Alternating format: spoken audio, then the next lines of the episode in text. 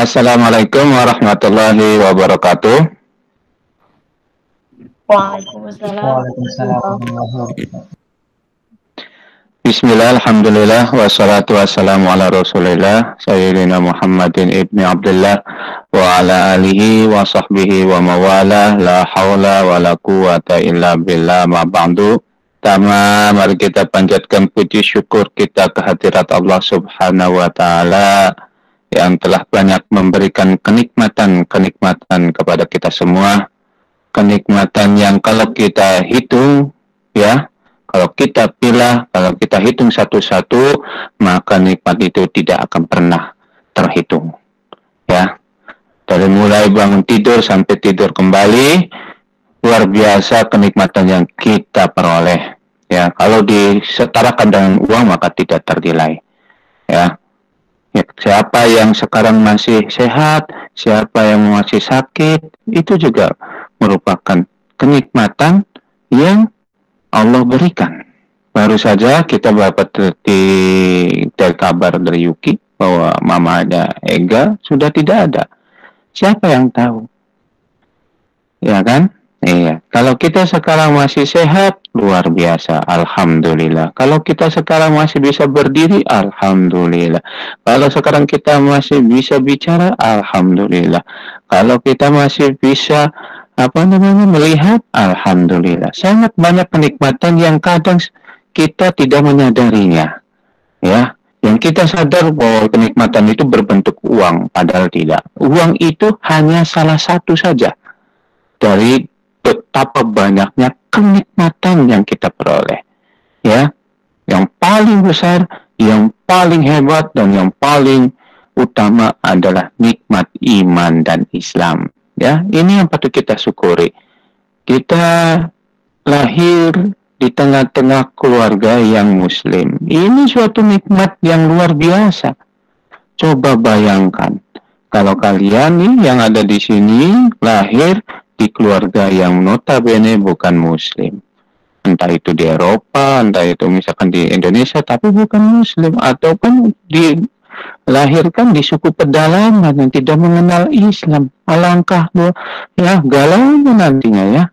Ya, karena apa? Ya karena itu tadi belum mendapat hidayah. Sedangkan kita sampai dari lahir sampai sekarang, alhamdulillah memeluk agama Islam ini merupakan nikmat luar biasa. Ya, yang patut kita syukuri. Oleh karena itu, di pengajian awal ini, mari ya Bapak ajak kalian untuk bersyukur kehadirat Allah Subhanahu wa taala ya dan mengucapkan alhamdulillah dan juga meningkatkan ibadah ya. Meningkatkan ibadahnya gimana ya nanti ya kita tingkatkan sholatnya ya. Kita tingkatkan kalau sudah sholat maka kita tingkatkan kualitas sholatnya ya jadi masih banyak loh perjalanannya. Kita masih banyak ya, masih masih Allah masih memberi kita kesempatan untuk memperbaiki diri ya. Nah, itu. Yang kedua, mari kita jangan pernah lupa ya, jangan pernah khilaf ya, apalagi sengaja ya. Kita sampaikan ya. Jangan pernah lupa kita sampaikan solawat serta salam kita pada junjungan Nabi besar Muhammad Sallallahu Alaihi Wasallam.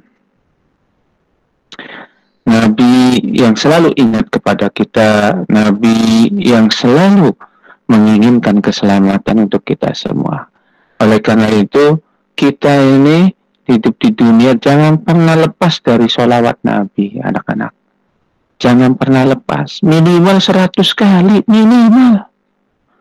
Ya, Jangan di bawah 100, jangan. Jangan. Ya, 100 kali minimal. Ya. Kenapa ya? Kita sama HP bisa berjam-jam, tapi masa dengan sholawat tidak bisa?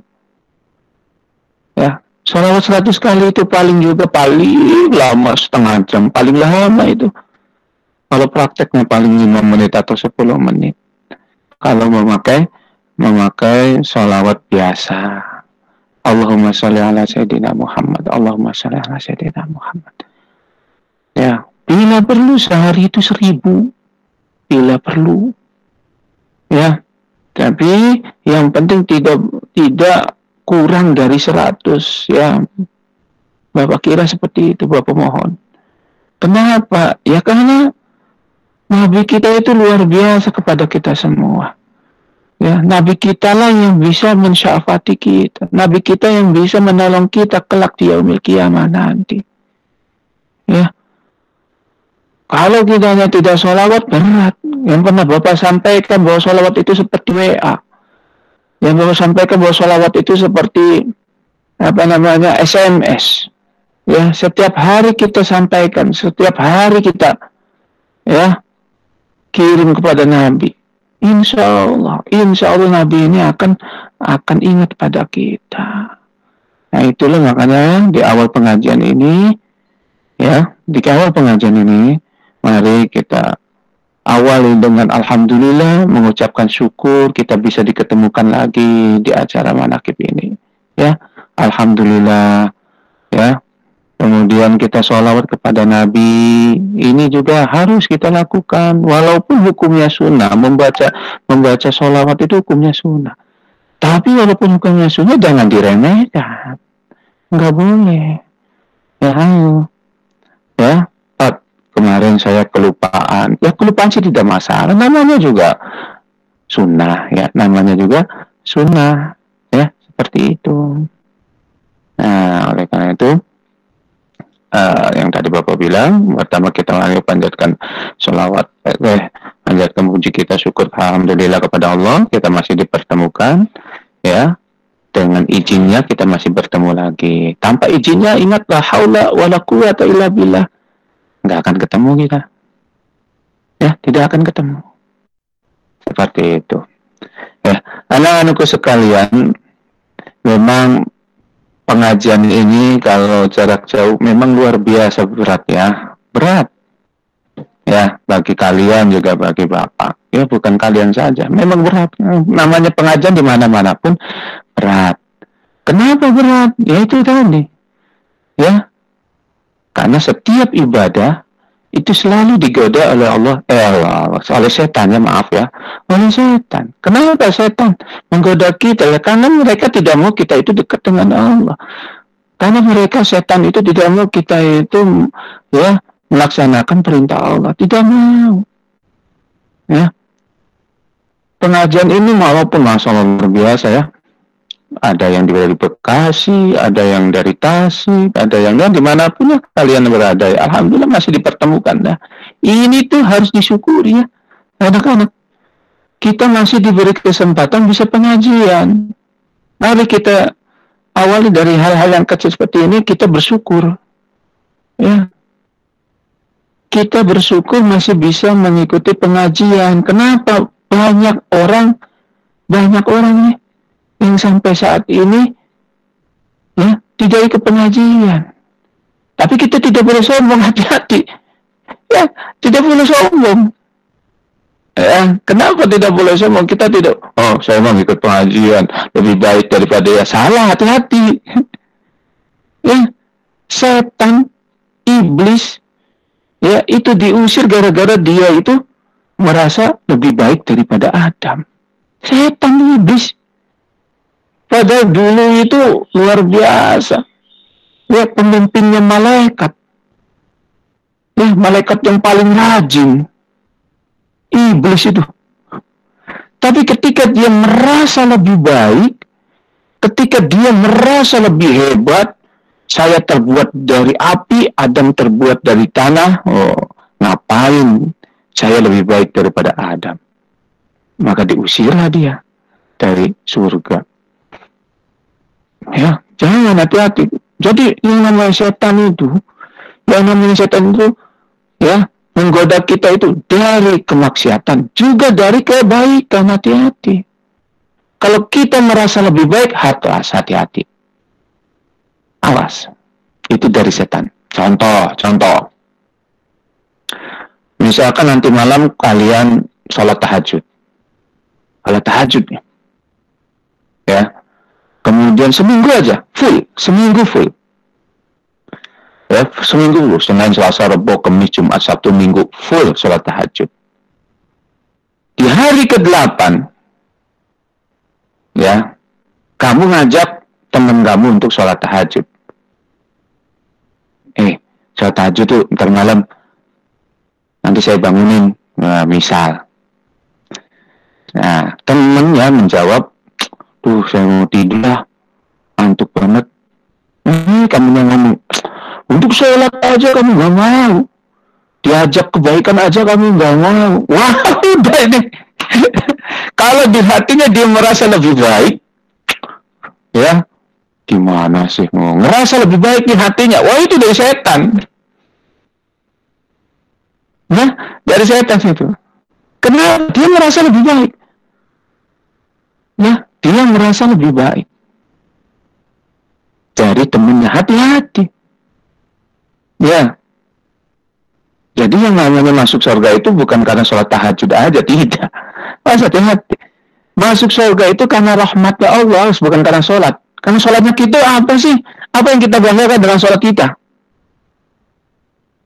Semenjak takbiratul ihram saja kita sudah mulai gak khusyuk. Nah, jujur sama Bapak, siapa yang sholatnya khusyuk? Ada yang di sini? Ayo. Ketika dari takbiratul ihram, Allah Akbar sampai salam tidak pernah mikirin apa-apa. Illa Allah. Kecuali Allah. Ayo, ada nggak? Ayo, Mahmuda. Pernah nggak Mahmuda? Dari awal sampai akhir, dari takbir sampai salam. Pernah nggak? Kalau pernah syukur, Alhamdulillah. Senang Bapak. Nah, berat. Bapak aja berat. Berat. berat. Tapi kita harus berusaha. Ya. Makanya masuk surga itu bukan karena sholat kita, tapi karena roh, karena rahmatnya Allah. Terus sholat itu tujuan apa? Tujuannya apa? tujuannya sholat itu mendapatkan rahmat Allah. Ya begitu. Ya. Karena salah satu mendapatkan rahmat Allah yaitu mengikuti perintahnya dan menjauhi segala larangannya. Itu insya Allah nanti mendapatkan rahmatnya Allah. Itu salah satunya. Gampangnya apa? Gampangnya begini anak-anak. Kalian punya pembantu di rumah, punya pembantu nih. Pembantu itu nurut banget ya dari mulai pagi sudah nyapuin di dalam rumah nyapuin pekarangan ya. Kalau punya burung dikasih makannya tiap hari dibuangin kotorannya ya. Kamar kamu dibersihkan. Begitu loh. Disuruh-suruh kamar kamu eh mbak beli beliin Indomie sih beli beliin bahasa sih nurut aja ya Kemudian dia itu selalu bersihin kamar kamu, lemari kamu, lemari pakaiannya diberesin, ya, ditata, dipel, tempat tidurnya diberesin, ya. Nah, sama pembantu kayak gitu. Terus kemudian kamu dapat uang, kamu dapat uang nih lebih, dapat misalkan satu juta, ya. Dikasih nggak lima puluh ribu buat pembantu kamu karena sudah baik sama kamu. Dikasih nggak? Nah, Dikasih enggak? Insya Allah dikasih. Iya.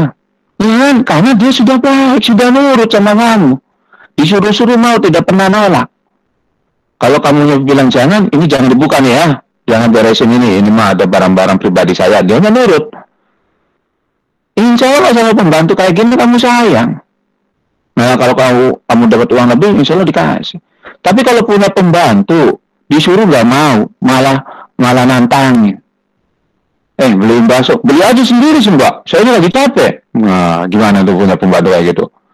Untuk sekali dua kali tiap hari. Mbak beresin, sapu sih. Sapu aja, Mbak. Saya lagi sibuk. Coba, kalau punya pembantu kayak gitu gimana? ya, seperti gitu ya. Ya, ada orang sholat terus. Ada orang selalu menghindari maksiat, menjalani perintah.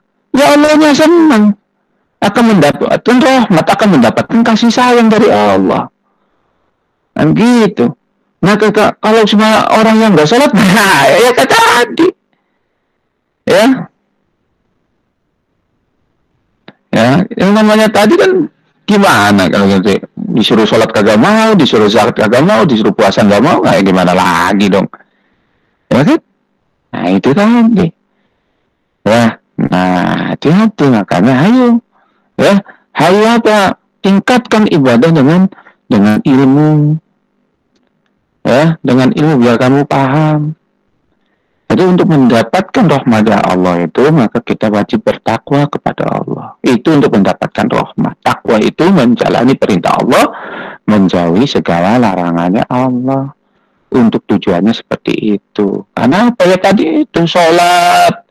Kita nggak pernah khusyuk. Makanya kalau habis sholat itu kita jangan langsung pergi minimal istighfar tiga kali. Astagfirullahaladzim Alladzi la ilaha illa wal hayyul qayyum wa ilaihi. Sambil di hati itu ya Allah maafkan saya ya Allah. Saya sholatnya baru bisanya segini masih belum khusyuk ya Allah makanya khusyuk itu bukan salah satu rukunnya sholat Lihat, sekali lagi, khusyuk itu bukan rukun yang sholat.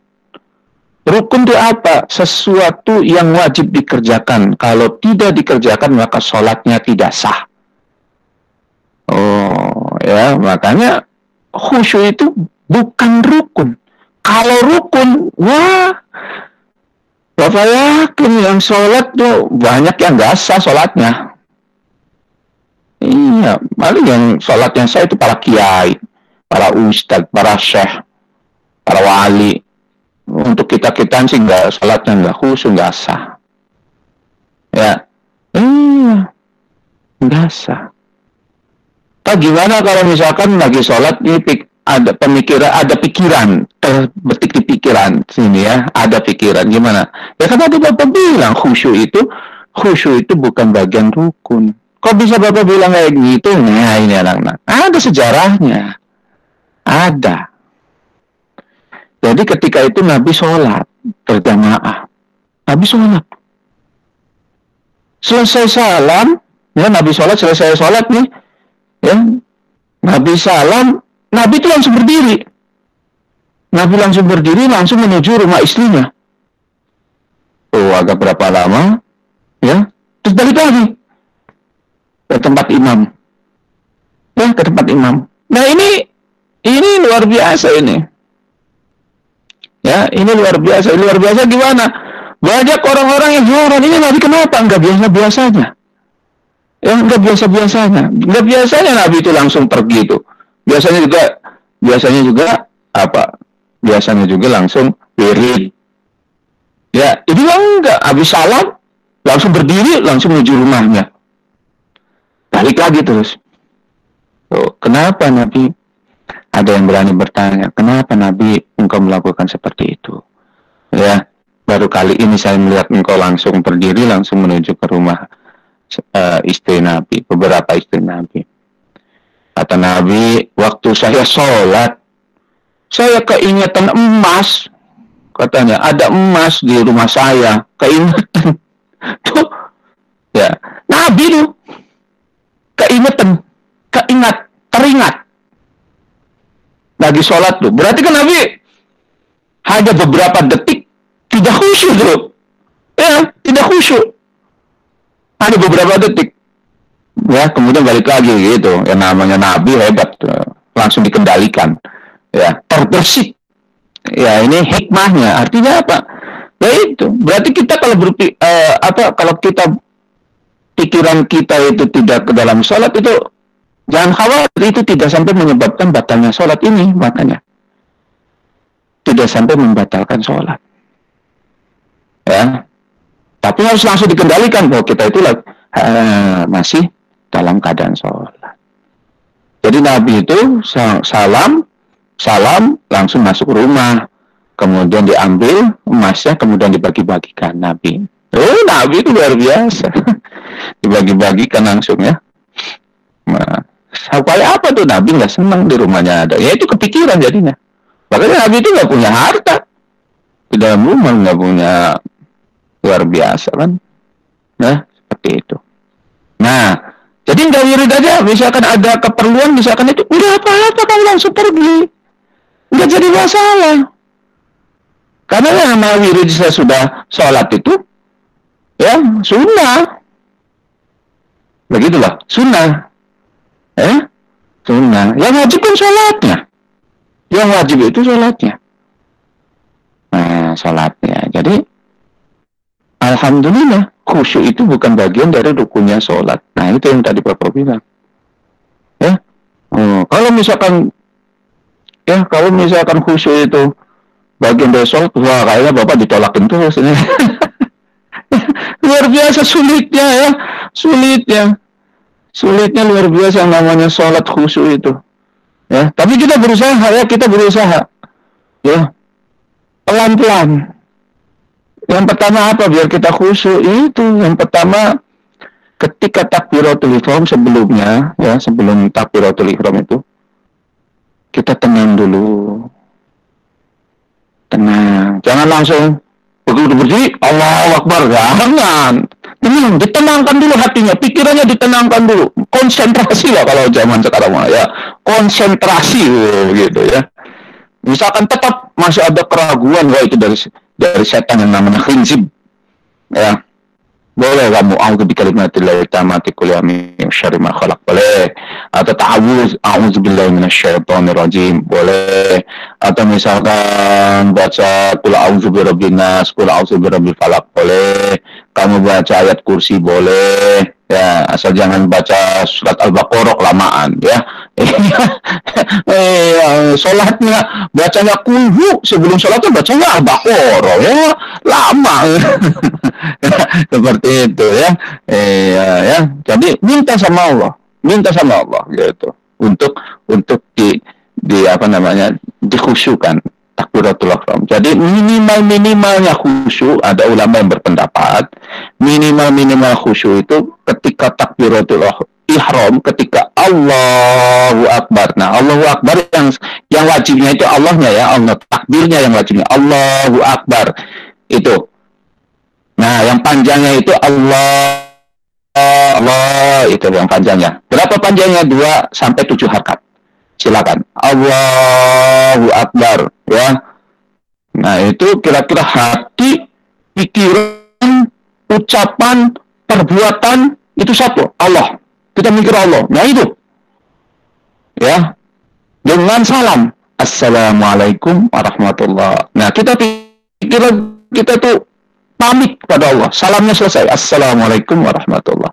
Nah itu. Ulama ada yang mengatakan sedikit-dikitnya khusyuk sholat itu itu. Jadi ketika takbiratul ihram dan salam kepada Allah. Ingat kepada yang kita sembah. Ya. Imannya, makanya makanya belajar seperti itu, belajar dulu ya, belajar ya, belajar. Ya, kemudian ya. Apalagi ya buat kita belajar untuk khusyuk. Ya kita harus tahu artinya. Kalau kita nggak tahu artinya ya susah.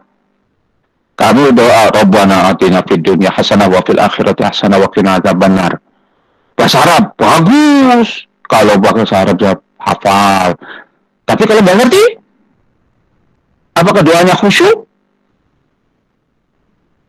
ya Mungkin kamu khusyuk, ya Allah, tolonglah saya, lindungi saya. Engkau tahu saya itu dalam kesusahan. Mungkin rasanya lebih mengena daripada kamu pakai bahasa Arab. Ya, lebih mengena, lebih menjiwai. Ya, lebih menjiwai. Ya Allah tolonglah saya, tolonglah ibu saya, tolonglah bapak saya. Ya Allah, mudah-mudahan bapak saya tidak di PHK ya Allah. Engkau tahu ayah saya itu satu-satunya yang memberi nafkah. Ibu saya di rumah saja ya Allah. Misalkan begitu. Ya Allah, besok ulangan ya Allah. Apa ya Allah, kata kalian yang perempuan ya Allah, besok itu mau menikah ya Allah. Mohon jangan hujan ya Allah. ya bisa seperti itu ya. Enggak apa-apa ya. Ini lebih lebih mengena dibandingkan Allahumma takobal wa ausil sawaba ma qara'nahu minal Qur'an azim. Tanya artinya nggak tahu. Ya sulit ya. Iya kan iya memang doa itu bagus bahasa Arab tapi kalau bisa nggak ngerti gimana nah makanya Hai, begitu pun sholat. Sholat kalau kita nggak ngerti apa yang kita baca, ya gimana mau pahamnya? Ya, coba bacaan bacaan eh, eh, bacaan duduk di antara dua sujud. Gimana? Bacaan do ya bacaan doa nih, duduk di antara dua sujud apa? Ayo, Bel. Masa nggak hafal? Ayo? Siapa? Iki? Bacaan doa duduk di antara dua sujud. Apa? Bacanya, ayo Sefi. Rabbana lakal hamdu mil'us samawati wa mil'ul ardi wa mil'u ma. Eh, itu mah doa sesudah ruku.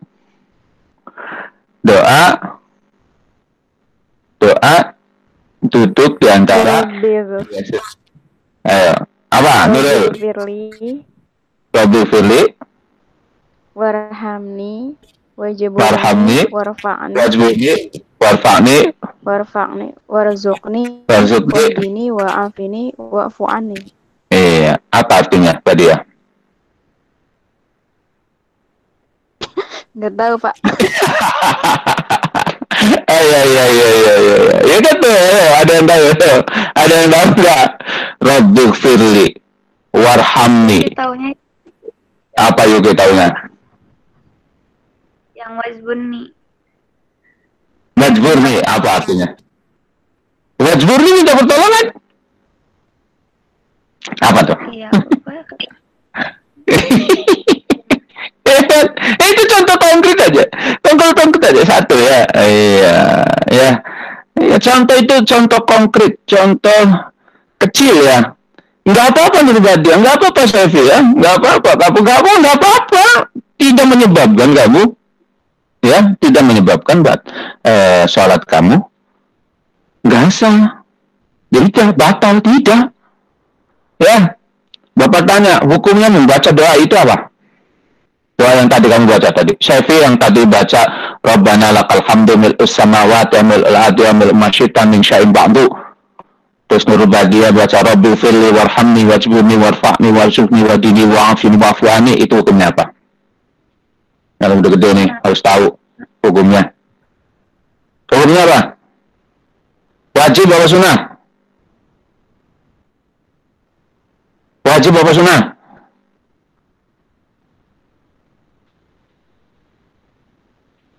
Ini, ayo, kedengaran kah? Kayaknya enaknya kameranya diaktifin ya. Enaknya kameranya diaktifin nih. Biar bapaknya bisa silaturahmi ngelihat. Nah, kamu udah, nah kayak Umar nih ya. Ayo yang lainnya, coba diaktifin bapak pengen tahu dulu, biar denger. Kalau denger berarti aktif kameranya.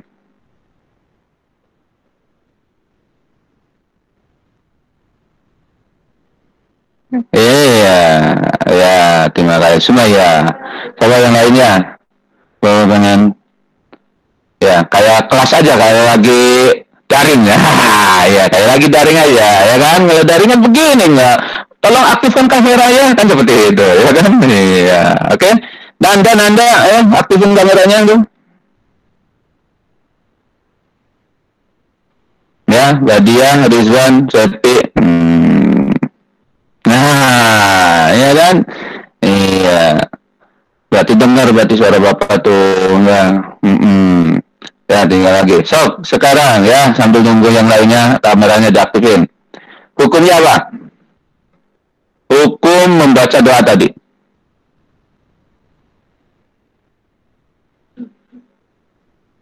sunnah bapak Sunnah, bagus. Ya, sunnah. Kalau sunnah apa sih? boleh dikerjakan boleh tidak Kalau dikerjakan? Mendapat pahala Dapat pahala. Ditinggalkan tidak apa-apa. Oke, bagus ya. Ya, dikerjakan mendapat pahala, tidak dikerjakan tidak apa-apa. Jadi baca tadi tuh kalau kamu duduk di antara dua sujud ya misalkan ubadiyah diam saja tidak batal salatnya. Happy tadi tidak baca Rabbana lakal hamdu mil samawati wa mil wa mil masyita min syai'in. Tidak apa-apa. Yang wajibnya apa? Yang wajibnya duduknya. Yang wajibnya apa? Yang wajibnya itu berdirinya setelah ruku. Itu wajibnya. Dan berhenti sebentar. Itu namanya tumak nina. Ya, berhenti sebentar. Sami Allahu liman hamidah. Nah, berhenti sebentarnya ini yang gak namanya tumak nina. Ya, yang yang wajibnya kalau baca tadi sunnahnya. Sudah semua enggak? Tidak. Di dalam sholat itu ada empat bacaan wajib. Sekali lagi empat bacaan wajib. Ini yang nggak boleh kalian tinggalkan. Satu saja maka dianggap tidak dihitung rokatnya jadi apa? Ya harus ulangi lagi rokaatnya ditambahin. Ya. Itu. Satu. Satu. Apa tuh? Takbiratul ihram yang pertama. Takbiratul ihram yang pertama tuh ketika mau sholat awal, rokaat awal. Nah itu. Kalau misalkan itu enggak, berarti enggak sah sholatnya. Allahu Akbar. Nah itu tuh. Itu yang wajibnya itu nih. Takbirnya. Allahu Akbar. Awas jangan panjang. Allahu Akbar. Nggak boleh. Atau Allah. Nggak boleh. Jadi harus gimana? Yang benar. Yang benar hanya pendek. Lohnya yang panjang. Allahu. Hu-nya pendek. Allahu Akbar. Oh. Seperti itu. Maaf, ada iklan. Hmm, ya. ya. Nah, seperti itu anak-anak. Jadi Allahu Akbar. Nah, yang lainnya, yang lainnya sunnah. Apa contohnya? Mengangkat tangan. Itu sunnah. Sunnah. Ya, makanya perhatikan. Di dalam sholat apa pun, takbirnya sama tapi mengangkat tangannya berbeda-beda. Betul. Betul nggak? Iya, kenapa? Kalau yang mengangkat tangan itu sunnah. Makanya per, pe- apa namanya perbedaan itu khilafiyah itu adanya di sunnah, bukan di wajib. Kalau wajib nggak ada, sok nggak ada. Di mana pun Islam itu berada, takbirnya sama. Allahu Akbar. Mau di India, mau di Cina, mau di Amerika, mau di ya, mau di Inggris, mau di Australia, takbirnya sama. Ada nggak sholat yang pertamanya takbirnya Alhamdulillahi Rabbil Alamin? Nggak ada. Nggak ada. Nggak ada. Apa? Subhanallah. Nggak ada. Nggak ada ya. Nggak ada. Atau la haula wa la quwata illa billahil azim. Nggak ada. Nggak ada. Ya. Yang ada takbiratul ihram itu sama. Takbir semua. Allahu Akbar. Ya. Allah Maha besar. Ya, mengangkat kedua tangan itu sunnah. Makanya berbeda-beda. Ada yang di telinga, lempengan, Allahu Akbar. Ada yang di pundak, Allahu Akbar. Ada yang dorong di pundak tapi didorong, Allahu Akbar. Ada yang diguling-guling, Allahu Akbar. Benar? Pernah nggak lihat kayak gitu? Pernah kan? Ya kan? Ya karena itu sunnahnya. Kalau sunnah dikerjakan ya nggak apa-apa, dapat pahala nggak dikerjakan ya enggak. Orang apa apa nggak di nggak membatalkan sholat. Ya, salahnya yang mana? Yang salah yang enggak sholat. Benar nggak?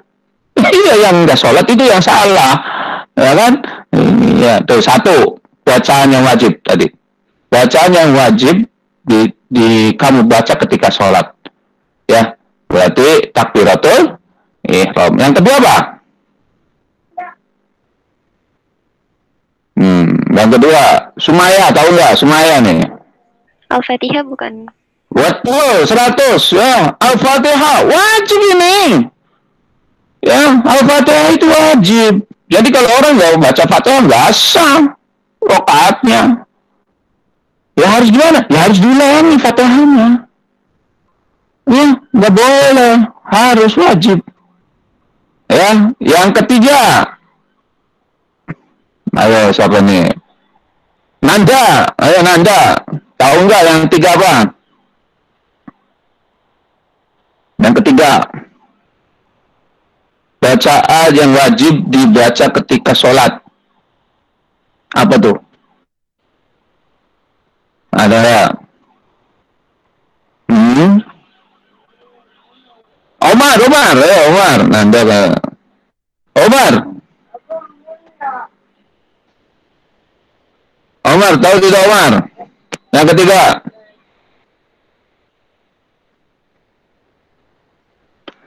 Halo, halo, kedengaran kah?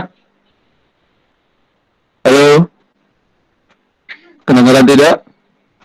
Wah, Terdengar Pak. oh dengar. Kita bapak nggak kedengaran, nggak ada yang jawab. ya, ya, ya, ya. Ya, ya Umar, yang ketiga kira-kira apa? Kira-kira? Tahiyat akhir Pak. Hah? Tahiyat akhir, Pak. Apa Sofi? Tahiyat akhir. Tahiyat akhir, Omar. Tahiyat. Oh, ya. Oke. Ya, yang ketiga ya itu betul ya yang Sofi dan Omar bilang ya, tahiyat akhir beserta sholawat ya. Iya, ditambahin ya. Beserta sholawat ya. Jadi yang namanya tahiyat akhir dan sholawat ya. Tahu kan sholawatnya ya? Tahiyat akhir. Berarti bukan tahiyat awal nih. Jadi kalau kalian maghrib apa subuh, eh subuh mah nggak ada tahiyat awal. Ya. Zuhur, asar, maghrib, isya ada tahiyat awal. Tahiyat awal berarti tahiyat awal di situ tidak wajib. Ya. Tidak wajib. Tapi sunnah muakkad. Kenapa sunnah muakkad, Pak? Kalau misalkan kamu tidak tahiyat awal, maka kamu sujud. Sujud? Ya. sujud sahwi betul. Iya ya. Sujud sahwi. Eh, bukan sujud tilawah ya. Kalau ta- kamu nggak baca tahiyat akhir nah itu baru nggak nggak nggak eh, rokaat itu berarti nggak dianggap. Jadi harus baca ya nah itu perbedaannya ya perbedaannya. Kalau su sunnah kayak tahiyat awal itu bisa diganti dengan sujud sahwi. Tapi kalau tahiyat akhir nggak dibaca itu nggak bisa sujud sahwi harus dibaca tahiyat akhirnya ya. Tahiyat akhir itu di mana sih? At tahiyatul Kok pada diem. Nggak ada yang jawab. Lu lu lu lu Aisyah ada tidak kedengeran Halo? Kedengeran, Pak. Kedengeran. Eh kedengeran. Ay ay ay. Gila bapak soalnya ininya foto semua jadi bapak nggak nggak nge ya makanya bapak suruh ak diaktifin kamera itu maksudnya bapak nggak nggak ini ya ya aktifin kamera itu bukan berarti bapak tapi bapak pengen tahu ini tuh khawatirnya bapaknya aja ngomong tapi ini sebenarnya lagi lag ngelag ya lagi terputus kan repot juga bapaknya ya. Eh, iya ya. Kedengaran yang lainnya coba Sevi tadi kedengaran yang lain. Kalau kedengaran oh kedengaran Linggar ya. Oh ya baik baik baik. Sevi kedengaran ya ya. Dengar Pak. oke Nurbadia kedengaran baik baik baik baik. Yang lainnya? Ya semuanya semuanya. Oke Umar. Oke oke ya. Ini yang lain Nanda. Kedengaran Nanda? Hmm, Nanda dari tadi nggak ngedengar. Rizwan? Rizwan? Hai. Semuanya? Aman Pak, aman. oh Rizwan aman Oke ya, nah, kita lanjutkan ya. Khawatir bang cuma ngelag aja ya. Ya, ya nanti nggak tersampaikan. Memang kelemahan dari ini makanya nanti gimana kalau misalkan ya kamu udah malu-malu, kamu kan kuliah ya, kuliahnya kan pakai daring juga ya, jangan malu-malu kameranya diaktifin ya nggak apa-apa ya. Iya, biar bapaknya tahu maksudnya kalau nge-lag atau apa kan bisa itu. Oke, kita lanjutkan ya. Tapi tidak masalah ya. Jadi eh, bacaan yang ketiga yang wajib dibaca adalah tahiyat awal, eh, tahiyat akhir sampai sholawat. Lalu bacaan yang keempat yang wajib terakhir adalah ada yang tahu? Salam. Salam. Salam. Salam yang mana? Nurul. Tadi ya. Salam yang pertama. Salam yang mana? Bagus. Salam yang pertama ya anak-anak. Ya. Jadi yang wajib itu salam pertama.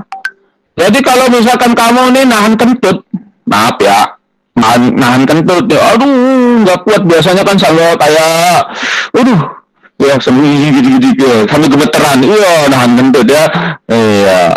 Pas lagi salam pertama, assalamualaikum, nih kalau salam tuh ya, assalamualaikum, ini ini posisi kepala masih di depan, assalamualaikum, nah warahmatullah baru dibelokkan. Assalamualaikum warahmatullah. Begitu ya. Nanti balik lagi. Balik lagi. Assalamualaikum warahmatullah. Ya, begitu caranya ya. Nah, yang wajib itu adalah salam pertama. Kalau salam kedua yaitu sunnah. Ya, jadi kalau kamunya misalkan buru-buru nih, buru-buru, aduh nahan, kentut. Assalamualaikum warahmatullah. Terus kentut. Ya, kentut. Nah, itu awas. Kalau kamu sadar itu kentut, jangan salam yang kedua. Kalau kamu salam yang kedua, maka sholatnya batal. Tapi kalau kamu pas salam pertama, Assalamualaikum warahmatullah, terus kentut, diam langsung, Astagfirullahaladzim. Tidak masalah. Ya, sholatnya sah. Tapi kalau misalkan Assalamualaikum warahmatullah, terus kentut, Assalamualaikum warahmatullah, berarti kamu masih dalam keadaan sholat, itu sholatnya batal. Terus gimana Pak? Ya diulangi. ya diulangi.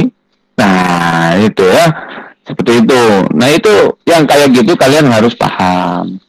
Kenapa? Ya karena kita sudah dewasa. Ini namanya ngaji-ngaji fikih ini namanya ya. Ngaji-ngaji fikih ya. Jadi campur-campur aja ini ngaji ya. Ada ngaji fikihnya, ada ngaji apanya ya.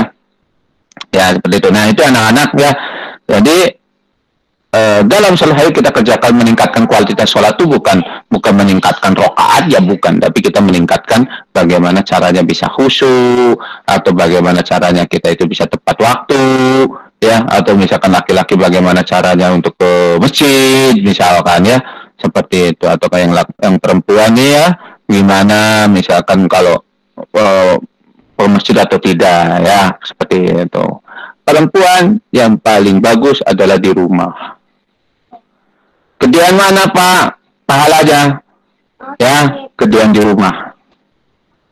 Tapi boleh nggak ke masjid? Boleh. Nggak dilarang. Perempuan ke masjid boleh. Nggak apa-apa. Tapi kalau misalkan sendirian lebih baik di rumah. Misalkan di situ ada laki-laki satu, kamunya masuk. Nanti timbul fitnah, lebih baik di rumah. Ya, jangan sampai timbul fitnah. Ya seperti itu. Ya perempuan itu. Ya. Oke anak-anak.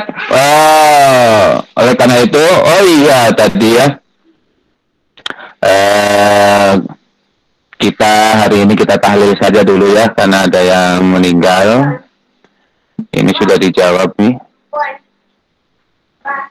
namanya Susanti binti Sutrisna Pujamana. Mari kita tahlil sebe- sebentar ya untuk mendoakan ibunya Ega.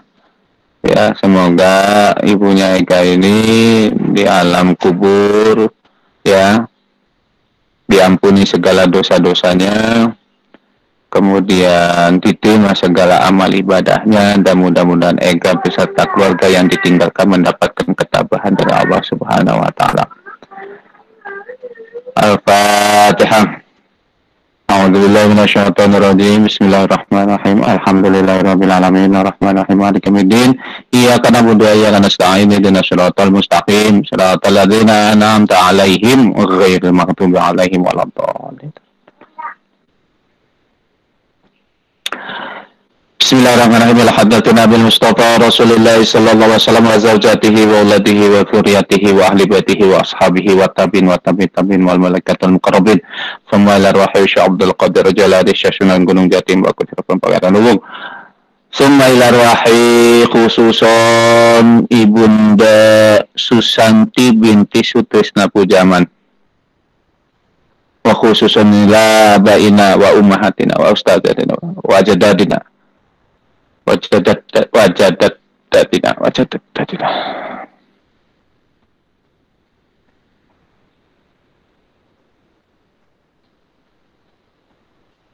wa usulihim wa furu'ihim wa khashim wa ila jami'al muslimina wal muslimat wal mu'minina wal mu'minat.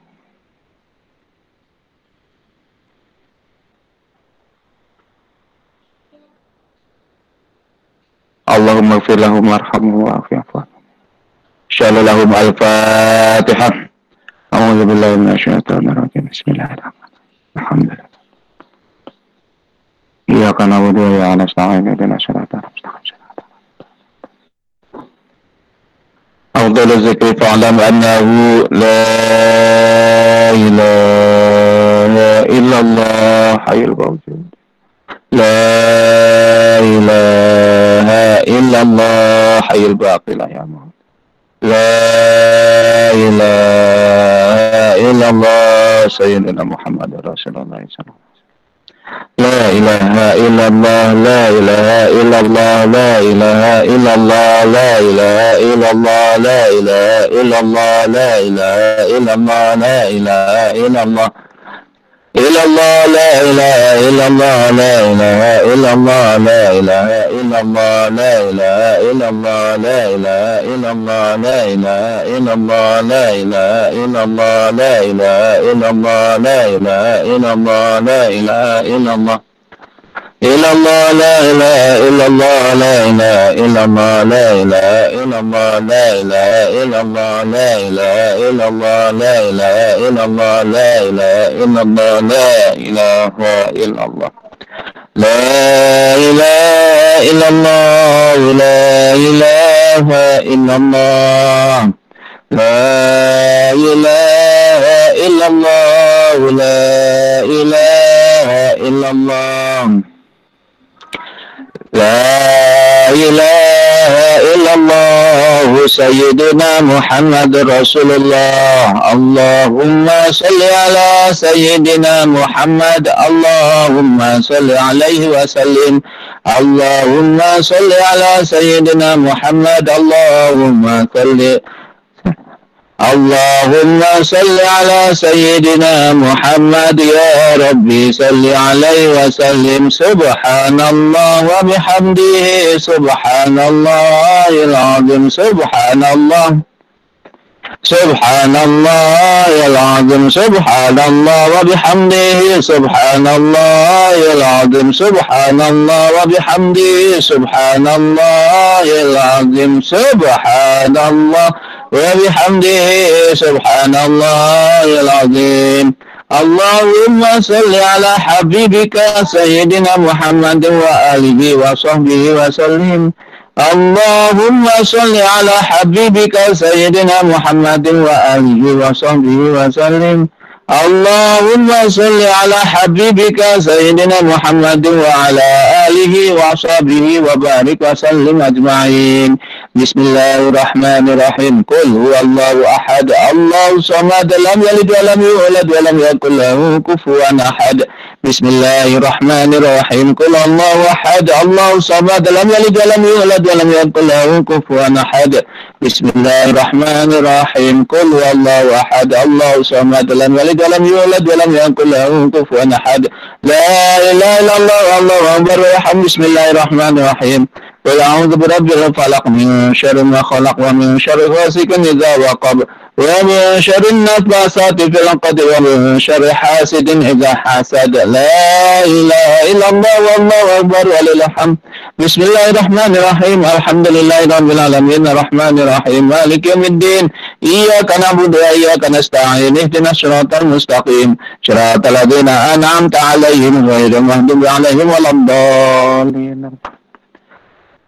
Ya itu tadi tahlil ya mudah-mudahan Ega beserta yang keluarga yang ditinggalkan mendapatkan keber, eh, ketabahan dari Allah Subhanahu wa taala. Dan mudah-mudahan Ibunda Susanti ya diterima segala amal ibadahnya dan diampuni segala doa eh dosa-dosanya ya.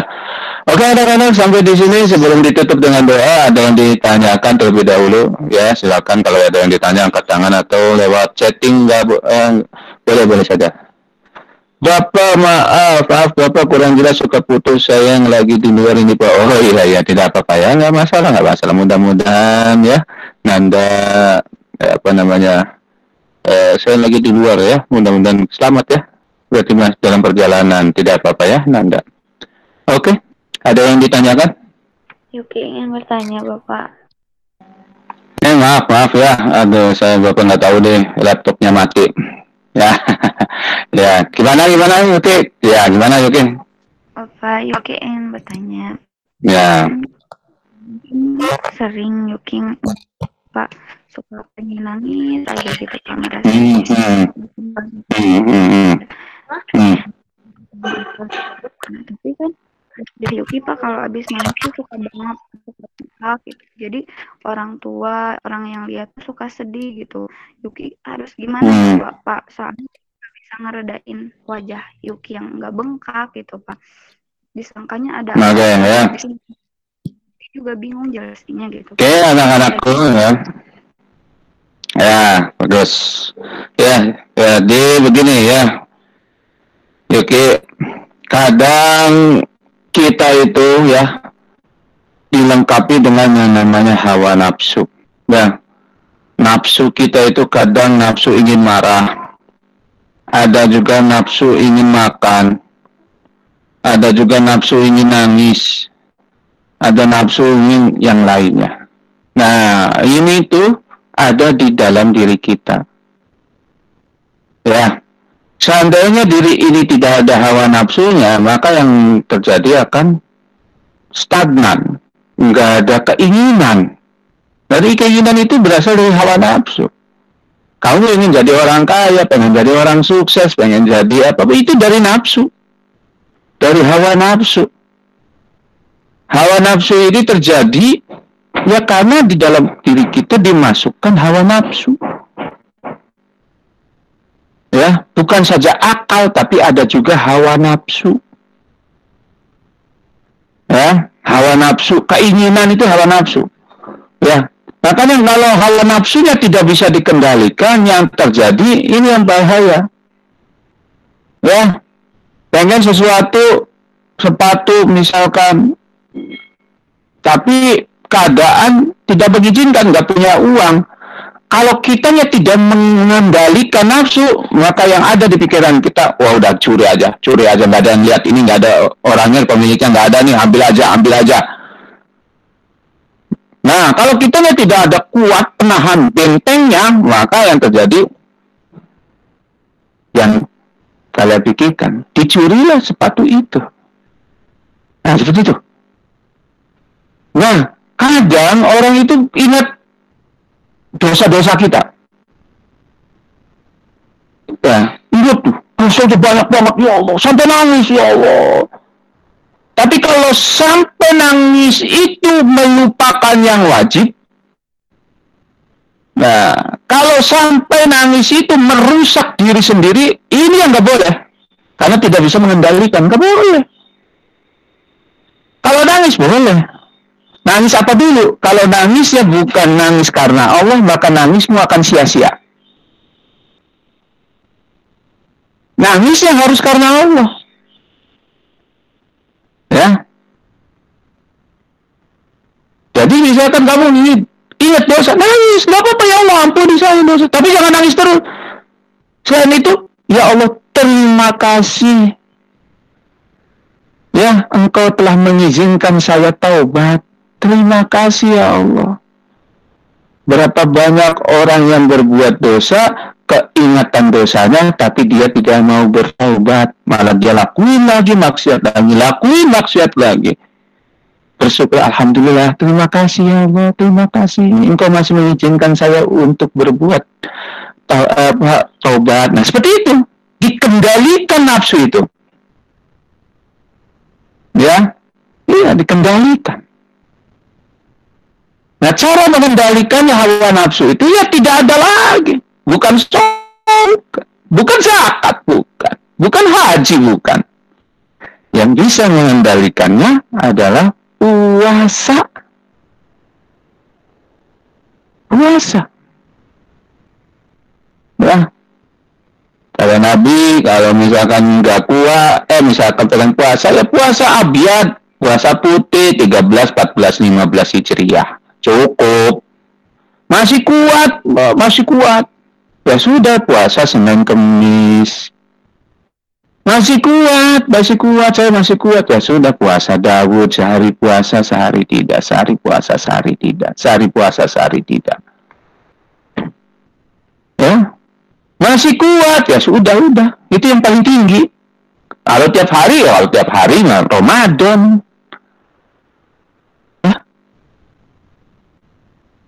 jadi yang bisa mengendalikan nafsu ya puasa. Dilemahkan badannya. Apa hawa nafsu belum? Ya kenapa? Ya kalau sholat nggak bisa? Ya nggak bisa sholat. Ya Dulu aja kan kamu tahu, Bapak pernah cerita tentang bagaimana pembuatan hawa nafsu kan? Bagaimana nafsu ketika diciptakan Allah, disuruh Allah tidak mau. Dipanggil Allah tidak menghadap.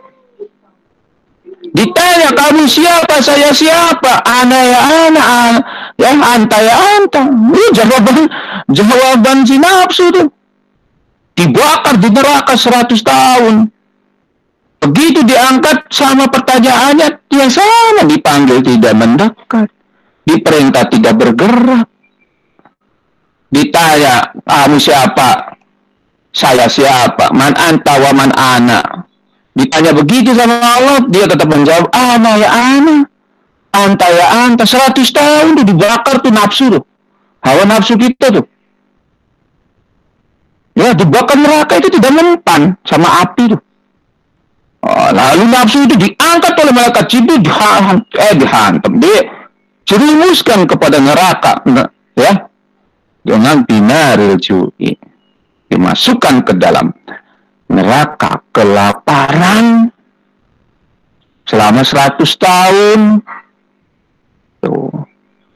Begitu 100 tahun diangkat lagi, belum ditanya, belum diperintah, belum di ya belum ditanya man ana wa man anta siapa saya dan siapa kamu ya nafsu melirih ya memohon kepada Allah sambil berkata ana abduka dhaif wa anta rabbuk eh, wa anta rabbi saya adalah hambamu yang lemah dan engkau adalah Tuhanku. Itu nafsu.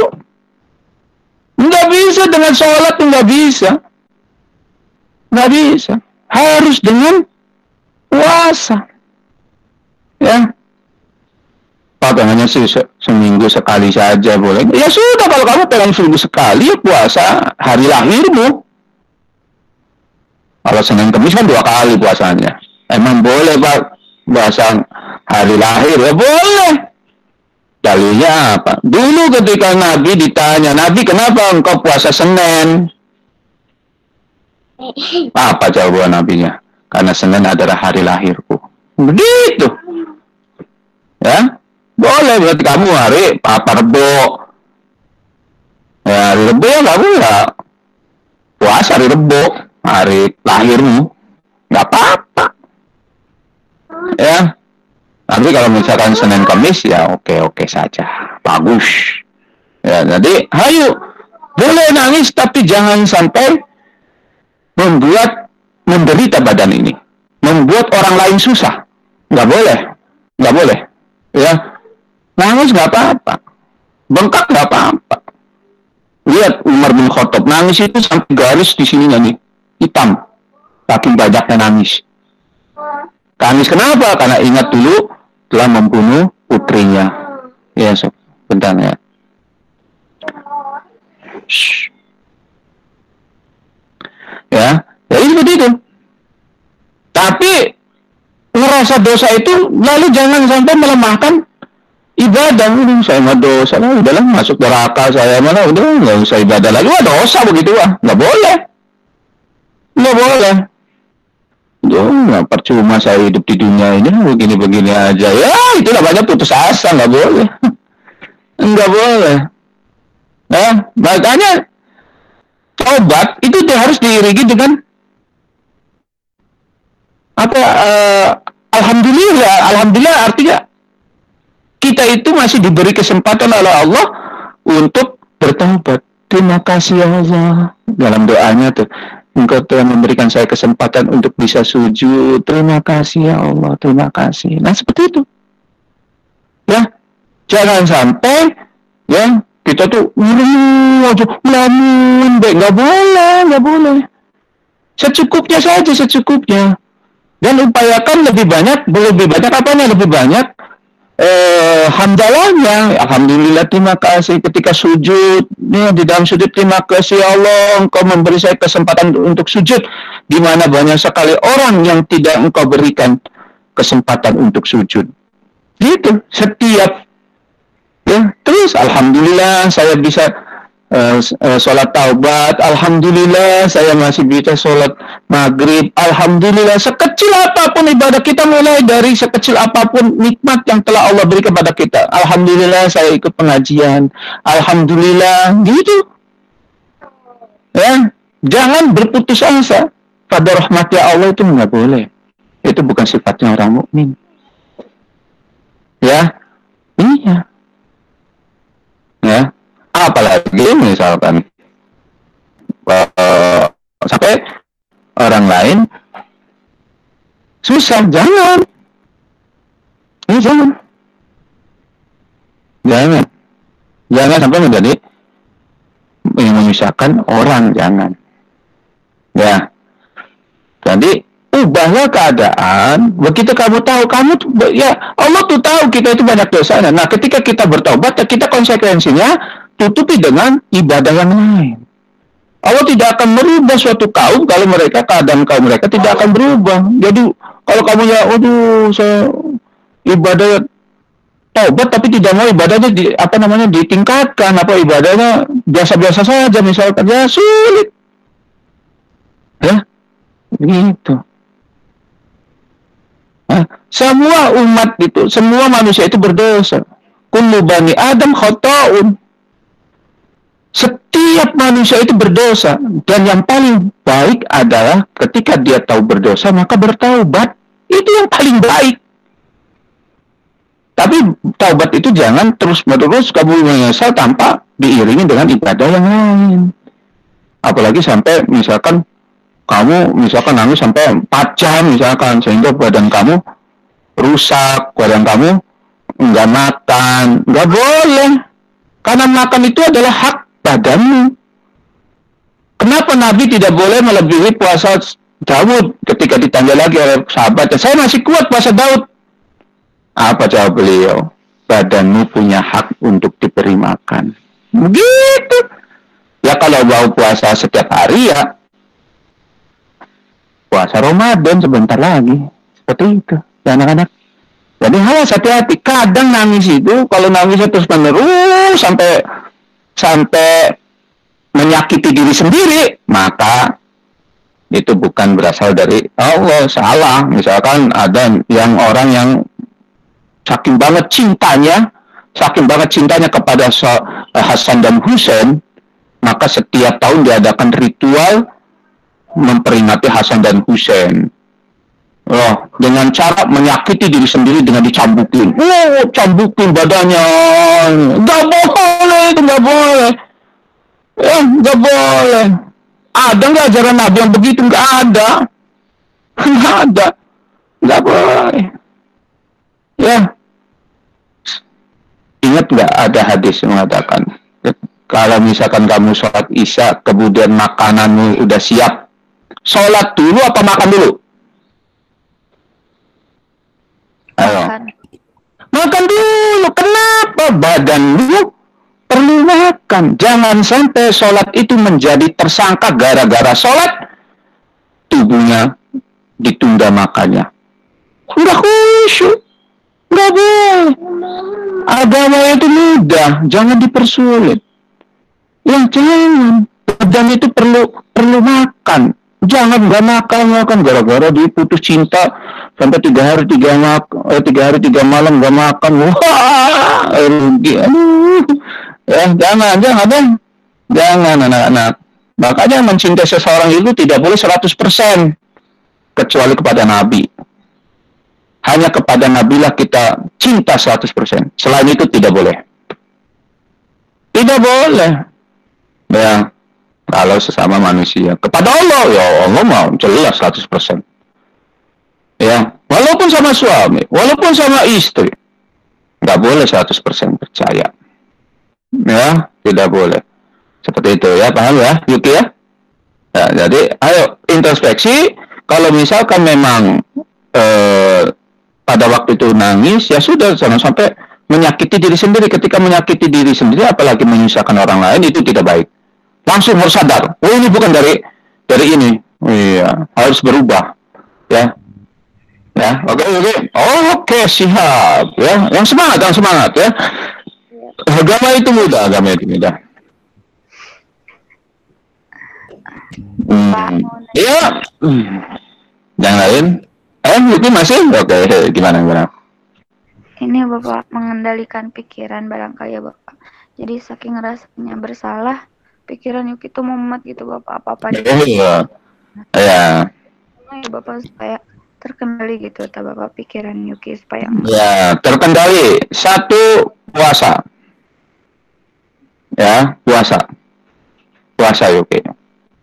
Tapi harus makan, paksa makan. Sahur. Nanti buka untuk mengendalikannya nih ya. Satu yaitu puasa. Yang kedua sholat. Ya. Ya ketiga ya baca tuh laqad ja'akum rasulun min anfusikum azizun 'alaihi ma harisun 'alaikum bil mu'minina raufur rahim. Fa in tawallaw faqul hasbiyallahu la ilaha illa huwa alaihi tawakkaltu wa rabbul 'arsyil 'azim. Surat At-Taubah dua ayat terakhir. Ya, surat At-Taubah dua ayat terakhir. Dengan sholawat nari Allahumma sholli sholatan kamilatan wa sallim salaman daman. Wah, pada waktu kamu sekolah kan Bapak udah ngasih tuh. Ijazah itu. Kamu baca tuh. Setiap apa? Setiap, sholat fardu. Kalau kamu semuanya ya, kalau kamu punya masalah apa pun, bukan saja pikiran yang yang lagi Yuki rasakan misalkan, misalkan kamu lagi skripsi lagi sulit baca itu tiap waktu. Ya, kalau lagi nggak ada masalah, dibacanya subuh dan maghrib. Ya, kalau berat, nambah berat, baca ayat kursi satu kali. Setiap sholat, tambahin lagi. Ayat kursi mah, baik masalah, tidak masalah, silakan dibaca aja semuanya. Apa ya ayat kursi apa ya? Apa ya? Ya, kerjakan aja dulu. Jangan nggak dikerjakan. Kerjakan aja dulu. Ya, kalian punya masalah gitu. Jadi, kalau cuma misalkan hanya eh, berkaitannya masalahnya bukan pada diri, misalkan skripsi atau apa, ya nggak perlu puasa lagi. Ya, langsung baca aja itu. Ya, tidak perlu puasa lagi. Tapi kalau misalkan berkaitan dengan diri, pengen mengendalikan tadi itu pikiran pikiran-pikiran yang ada di otak yang dikendalikan, ya itu harus puasa. Nggak ada lagi. Ya, seperti itu. Ya, tapi kalau yang berkaitan dengan masalah biasa, misalkan hutang, misalkan kamu punya apa sahabat apa namanya gangguin baik ya itu pakai itu aja udah nggak apa-apa insya Allah ya ya insya Allah oke paham ya gitu ya? Bagian lainnya paham? Oke ada lagi? Bapak satu lagi. oke oke ada silakan. Mengenai mengingatkan orang gitu Bapak Yuki. Jadi pesimis gitu Bapak buat ingetin kebaikan lagi gitu ngajak kebaikan lagi karena ya mungkin Yukinya juga kayak gini gitu Bapak. Nah, jadi ada segen gitu Bapak nginget ngingetin lagi teh asa malu gitu Bapak. Itu baiknya Hmm. Yuki gimana ya Bapak? Baiknya ya. Yuki kendalikan dulu. Ya kendalikan dulu nafsunya. Ini baiknya menurut bapak. Ya kemudian mengingatkan orang lain itu tidak semuanya harus harus langsung frontal. Dengan diri sendiri saja juga sudah mas misalkan ya. Nah, mau lewat mau sholat ya. Ajak aja nggak perlu harus itu ya. Nggak perlu ya. Sementara ini sementara ya. Sembari kamunya juga lagi yang namanya balighu ani walau ayah yaitu kamunya sendiri harus melakukan dulu. Kamu nyuruh sholat tapi kamunya nggak sholat ya percuma. Ya itu beratnya kan di situ. Ya kamu suruh sodako? Kamunya nggak sodako. Nih, ya jadi ayo dimulai dari awal dulu dari diri kita sendiri. Ya dari kita diri kita sendiri. Ya jadi ayo silakan ya. Eh, kalau misalkan mau mulai ya mulai dari diri sendiri dulu. Benahi diri sendiri baru kalau sudah ayo kita ajak orang lain ya sambil belajar. Ya masalahnya kalau misalkan kamu nih kamu ajak sholat nanti yang diajaknya kamu aja nggak sholat bilang kayak gitu mau ngapain? Ya kan nggak kan seperti itu. Ya seperti itu. Jadi kalau ngajak ya hayu diri kitanya sendiri jangan seperti lilit tahu lilin ya yang lainnya terang dirinya terbakar. Nah seperti itu ya. Paham ya Yuki ya? Ya ya butuh proses lah butuh proses ya. Butuh proses jangan jangan buru-buru. Santai aja ya. Santai aja oke ada lagi yang ditanyakan? Oke bagus. Ada lagi? Paham semua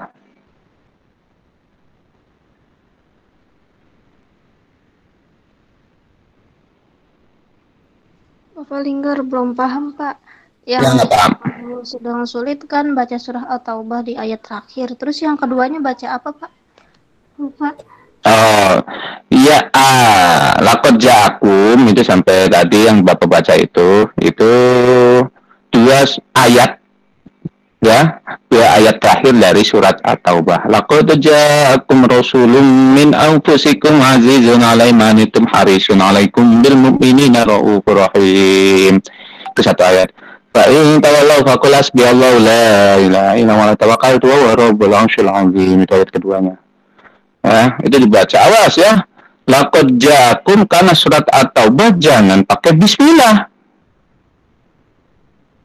ya jangan pakai bismillah karena itu surat at-taubah terus harus pakai apa ya ta'awuz aja A'udzu billahi minasyaitonir rajim. Laqad ja'akum rasulun min anfusikum azizun 'alaihi ma anittum harisun 'alaikum bil mu'minina raufur rahim. Fa in tawallaw faqul hasbiyallahu la ilaha illa huwa alaihi tawakkaltu wa rabbul 'arsyil 'azim. Ya. Nah, yang keduanya bahasa sholawat nariyah. Oh ya, berapa kali ya? Berapa kali? Itu tujuh kali. Maaf ya. Jadi yang baca dua ayat terakhir tadi, takut jakum itu tujuh kali anak-anak. Ya, tujuh kali. Kalau sholawat nariyah sebelas kali. Ya, oke? Oke. Kalau ayat kursi pak, ayat kursi satu kali aja. Ya, ayat kursi satu kali aja. Bagus nih buat tameng juga yang perempuan barangkali ada yang nakal sama kamu. Ngerti nakal? Cintanya ditolak, main santai, main pelet, bah, insya Allah nggak kena. Baca tuh. Apalagi tambahin ayat kursi, oh mantap. Hilang yang namanya santet pelet. Oh. Ya insya Allah, yang yakin Allah itu segalanya, Allah yang maha kuasa. Nah, dia kan datangnya dari dukun, kamu kekuatannya berasal dari Allah. Oh, yang jelas jauh berbeda. Ya, insya Allah ya. Jadi itu untuk menjaga kamu. Jadi jangan dikira yang namanya santet pelet ilmu itu kayak gitu itu udah punah. Tidak. Malah justru banyak. Ya, paham ya? Oke. Ada lagi? Tinggal? Paham ya? Makasih Bapak. Oke. Terima kasih juga.